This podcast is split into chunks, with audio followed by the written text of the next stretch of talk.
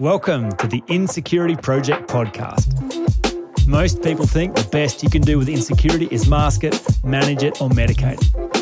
I'm convinced this is a problem that can be solved for good, and that's what this show is all about.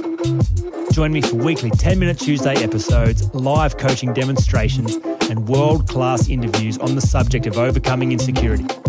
Now, on to today's show. Hello, it's Tuesday, and I've got another 10 minutes of your time for which I am grateful. Success is spiritual. True success is always spiritual. When you think about the success that you're chasing, the dreams that you have, the hopes, the desires, the pursuits, the ambitions, if if they are merely physical, material, if they are about possessions, performance, achievements, I'm sure when you ponder those things, you kind of understand the emptiness of that. I'm sure anyone who has considered true success, a true meaningful life, an effective life, a purposeful life, a life that matters, there is something beyond the mere physical that can only be described as spiritual when you think about that. All, all the spiritual teachers from time have, from all time, have, have called us to go beyond what we see with our eyes, to open the eyes of our heart and see what is true. Jesus said, he who has eyes to see, let him see. And he who has ears to hear, let him hear. And what should it profit a man if he gain the whole world and lose his soul? Success must be spiritual. Throughout time, spiritual teachers, gurus, mystics, prophets, shamans have drawn us into this spiritual world. They've talked about it differently and, that, and yet talked about it the same. In the modern day world, we have Chopra, we have Tolle, we have Wayne Dyer, we have Dispenza, we have Ram Dass, we have Rob Bell, we have David Deida, and on and on and on, calling us to the same thing to go beyond ourselves, to stop and see that there is more than just the physical, the material, the natural, the animal. There is a spiritual world. Now, there are some that hope that is true from a place of great pain. Their experience of the material world is so hurt so hurtful, so painful. They, they experience so much lack. They are desperate for it to be true that there must be something bigger and better, and they hope to receive that when they die. Their spirituality is very detached from their humanity, and it is an attempt to escape. Whenever that kind of spirituality shows up, it is of no value to your life right now. It is disconnected from anything real. There is nothing embodied about it. There is nothing transcendent about it. There is nothing pure about it. There is nothing evolved about it. It is, it is a very low level of consciousness.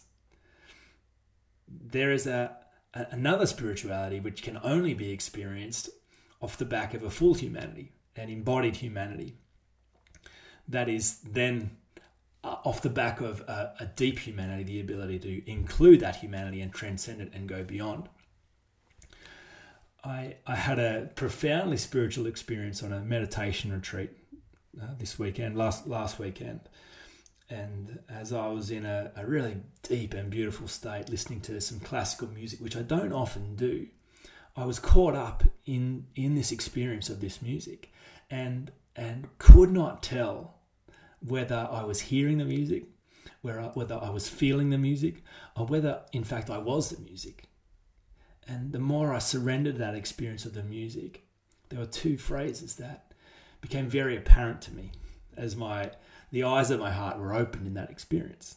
The first was this I am I am the music. This music is me. This is not outside of me, this is inside me. I am this music. And God is this music. There is this symphony, this song, this melody, this tune that is all around me and inside me. When I see the world, when I see the wonder of the cosmos, that is, there is music, and that music, you, it is, it is God. When I think about this music that plays inside me, that is me, that I am open to and surrendered to, and in line with and resonant with this music when I when I lean into it it is a music about the human experience it is a music about being a good human being.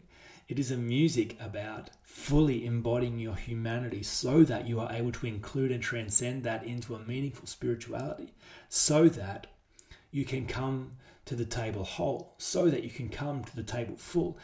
See, it's the human condition that causes us to run and hide from ourselves.